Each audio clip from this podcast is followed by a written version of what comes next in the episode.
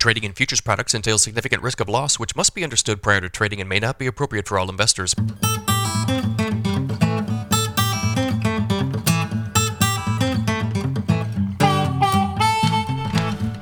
Good morning, everybody. It's Tuesday, August 22nd, 529 a.m. Central Time. Mixed trade in the grain markets this morning. December corn futures up one and a half at 484. November soybeans down two at 1359 and three quarters. December Chicago wheat up eight and three quarters at 634 and a quarter. December Kansas City wheat up six and a quarter at 754 and a half. December spring wheat up three and three quarters at 802 and three quarters. It's going to be hot again today, the way that it looks. You bet it is. Heat's going to be a factor throughout the U.S. plains and into the Corn Belt today. Temperatures in the southern plains will again top 100 degrees, while temperatures in most of the Corn Belt will reach the 90s. Rainfall remains largely absent from the forecast. The seven day government map offers only limited chances. The 10 day Euro and GFS models are also dry. Below normal precipitation is expected to continue through the 6 to 10 and 8 to 14 day periods. The markets got excited about this on Sunday night and into Monday morning. And then we saw kind of a failure of enthusiasm. The corn market finished the day sharply lower yesterday. The soybean market uh, still finished higher, but well removed from the highs. If you take a look at the November soybean chart, it went up, it filled an old gap at about 1379 and then backed off. And we're, you know, 20 cents removed from those highs this morning. Um, when it comes to weather and markets, this time of year is tricky the, the correlation between weather and price action just seems to disintegrate a little bit once August rolls around. In June and July, like mid June into, you know, say that the first week of July, that's kind of prime time for weather and markets when the correlation is the strongest. This time of year, it's a little bit more tricky. It's a little bit more tricky to like look at a weather forecast and try to figure out what the market's going to do. And I think that we saw just that uh, here early this week. Pro Farmer released tour results from South Dakota and Ohio yesterday. The South Dakota corn yield was pegged at 157.4 bushels per acre versus last year's tour estimate, estimate of 118.5 bushels per acre. The average pod count per 3x3 area was seen at 1013 versus 8 871 last year. The Ohio corn yield was pegged at 183.9 bushels per acre versus last year's tour estimate of 174.2 bushels per acre. The average soybean pod count was seen at 1253 versus 1132 last year. The corn and soybean findings from both states were better than last year.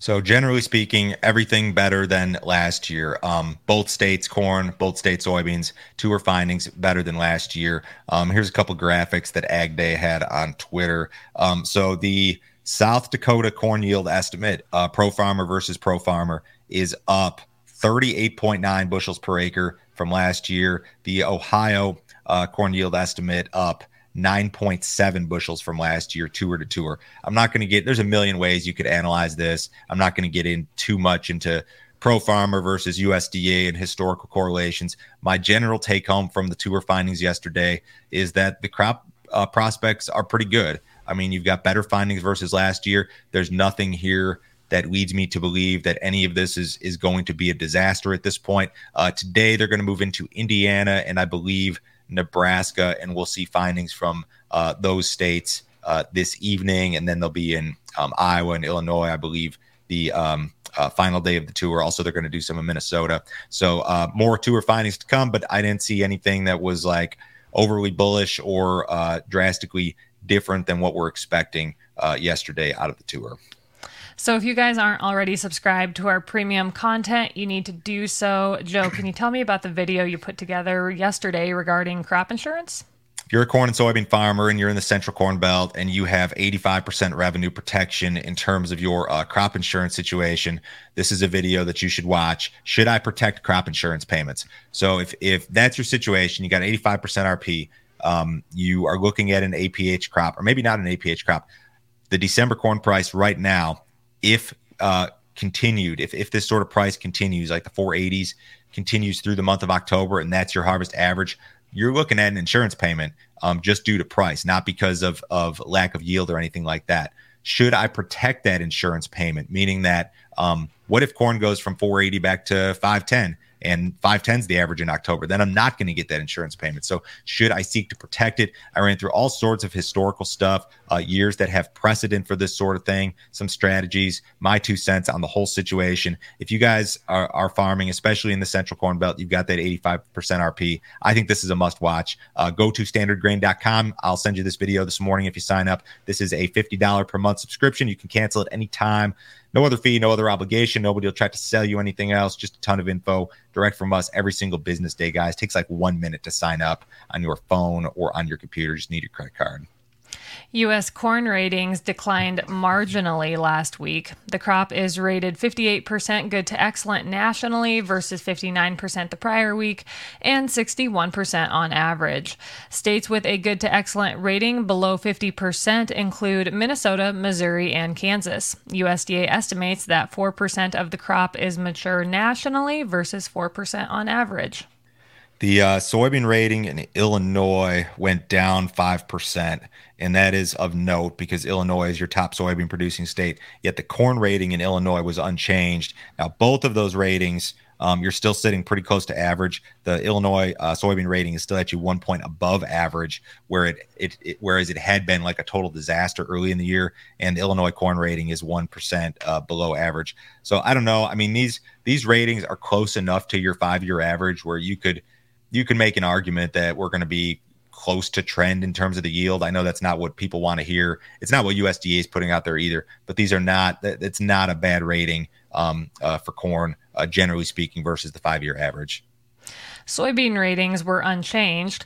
The crop is rated 59% good to excellent nationally versus 59% last week and 60% on average. States with a good to excellent rating of 50% or below include Minnesota, Missouri, and Kansas. USDA estimates that 86% of the crop is setting pods versus 84% on average that list of states that's 50% below or or worse that's like um, that that list of states has grown shorter here over the last few weeks. It used to be we were throwing five or six states in there. Now it's down to three. So you have seen a contra seasonal improvement in ratings. I'll be curious to see how the soybean ratings look a week or two from now after this hot and dry spell. You would think that it would have an impact. At the same time you've got to be aware of the fact that um, seasonally crop ratings decline as crops mature and harvest approaches. So that's another thing to be aware of. Spring wheat harvest is behind schedule. The crop was 39% harvested through Sunday versus 24% the prior week and 46% on average. The crop was rated 38% good to excellent nationally versus 42% the prior week and 70% on average. The U.S. winter wheat crop is 96% harvested versus 96% on average if you guys are up north and you have some uh, yield reports in regard to spring wheat, drop them in the uh, YouTube comments. We would love to see that stuff. USDA reported flash sales of U.S. corn and soybeans uh, on Monday. U.S. exporters sold 4 million bushels of corn to Mexico for delivery during the next marketing year. They also sold 6 million bushels of soybeans to unknown destinations for delivery during the next marketing year. So U.S. corn, the way that it's priced on the export market, it's it's very similar to the way Brazilian corn is priced. So we're not like super competitive versus Brazil, even through the end of the calendar year, which is a problem. And this is when people talk about demand problems in corn. I think a lot of people are talking about new crop export sales in particular, and the fact that USDA is projecting this big year over year increase. Yet we have absolutely nothing to support that sort of theory. So that that's your problem. And it's nice to see flash sales but these are not like the amounts that you really need to see. Uh, U.S. soybeans are competitive, and um, we should see some more business hopefully uh, during that, uh, you know, for delivery after September 1st, of course. Ukraine is considering exporting grain through a recently established established humanitarian corridor. The route runs along uh, the western Black Sea coast near Romania and Bulgaria. A container ship stranded in the port of Odessa was able to navigate the route last week without being attacked. Ukraine is also finalizing a plan with global insurers to provide coverage for grain ships traveling to and from its Black Sea ports. Despite the plan, ship owners are hesitant to travel along Black Sea routes, of course, due to recent Russian attacks. if anything, all of the Black Sea news these last few days has been more bearish. If anything, you've got just a lot of efforts to increase shipments on, on a lot of different fronts. This insurance thing also. Uh, I'm not going to say it's like super bearish, but it's not it's not bullish. And you've got all three classes of wheat that we trade on the exchanges here, uh, trading within an earshot of calendar year lows. I mean, you could be at calendar year lows in your HRW, your SRW, your spring wheat uh, as early as it could happen today. So the the market has not uh, acted well. Uh, I don't know if it's because of this news, but this news definitely doesn't help. U.S. corn shipments improved slightly last week. USDA reported that 482,526 metric tons of corn were import were inspected uh, for export during the week ending August 17th. The print was up 5.1% on the week, but down 41% versus the same week last year. Accumulated sales are running behind last year by 33%. Soybean shipments declined 24% from the previous week totaling 316,074 metric tons. Wheat shipments were reported at 311 311,314 metric tons. Uh, those were up 16% compared to the previous week. And of course, the current marketing year ends here on August 31st.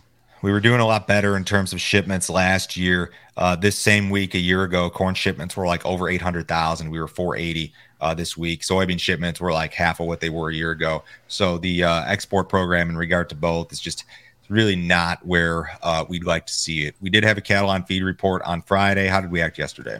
Uh, pretty positively. Uh, feeder cattle futures closed an average of a buck 84 higher. Live cattle futures they were up an average of 74 cents higher. Cash cattle trade hasn't taken off yet, of course. Uh, box beef had a pretty stagnant day yesterday. Choice ended the day at 315.56. That was down 55 cents. Select ended the day at 287.33. That was down a buck 03. Outside markets this morning, uh, U.S. dollars about flat. Stock market's higher. S&P's up 20. The Dow's up 85. Um, I think there was another bank downgrade yesterday, which is not a big positive. Bonds are up. Uh, gold's up eight bucks. Crude oil is down 30 cents at 79.82 in the October WTI. Everybody have a great day today. We'll talk to you Wednesday